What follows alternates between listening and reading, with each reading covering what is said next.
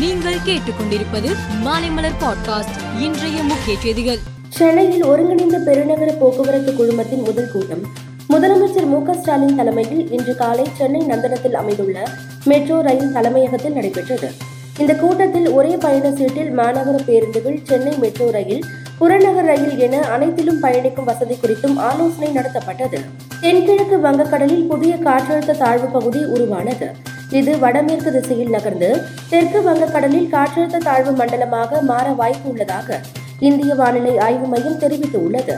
இதன் எதிரொலியால் தமிழகத்தில் வரும் இருபதாம் தேதி முதல் கனமழை பெய்ய வாய்ப்பு உள்ளதாக கூறப்பட்டுள்ளது. இந்தியாவில் விமான பயணங்களின் போது பயணிகள் கட்டாயம் முகக்கவசம் அணிந்திருக்க வேண்டும் என்ற கட்டுப்பாடு இதுவரை நடைமுறையில் இருந்து வந்தது. ஆனால் அந்த கட்டுப்பாடு இப்போது ரத்து செய்யப்பட்டுள்ளது. இனி விமான பயணங்களில் பயணிகள் முகக்கவசம் அணிவது கட்டாயம் இல்லை என்று சிவில் விமான போக்குவரத்து அமைச்சகம் தெரிவித்துள்ளது. ஈரானின் தென்மேற்கு நகரமான இசை நகரில் உள்ள பசாரில் மர்ம நபர்கள் சிலர் துப்பாக்கி சூடு நடத்தியதில் குறைந்தது ஐந்து பேர் கொல்லப்பட்டனர். மேலும் பொதுமக்கள் மற்றும் பாதுகாப்பு படையினர் உட்பட பத்து பேர் காயமடைந்ததாகவும் தகவல் வெளியாகியுள்ளது. நைஜீரியாவில் கச்சா எண்ணெய் திருட்டு தொடர்பாக வெளிநாட்டு கப்பல் மற்றும் அதிலிருந்த ஊழியர்களை கடற்படையினர் சிறைப்பிடித்து உள்ளனர். எண்ணெய் வளம் மிக்க நைசர் டெல்டா பிராந்தியத்தில் உள்ள உள்ளூர் நீதிமன்றத்தில் ஆஜர்படுத்தப்பட்டதை தொடர்ந்து நீதிமன்ற உத்தரவின் பேரில் இருபத்தி ஏழு பேரும் தடுத்து வைக்கப்பட்டுள்ளனர்.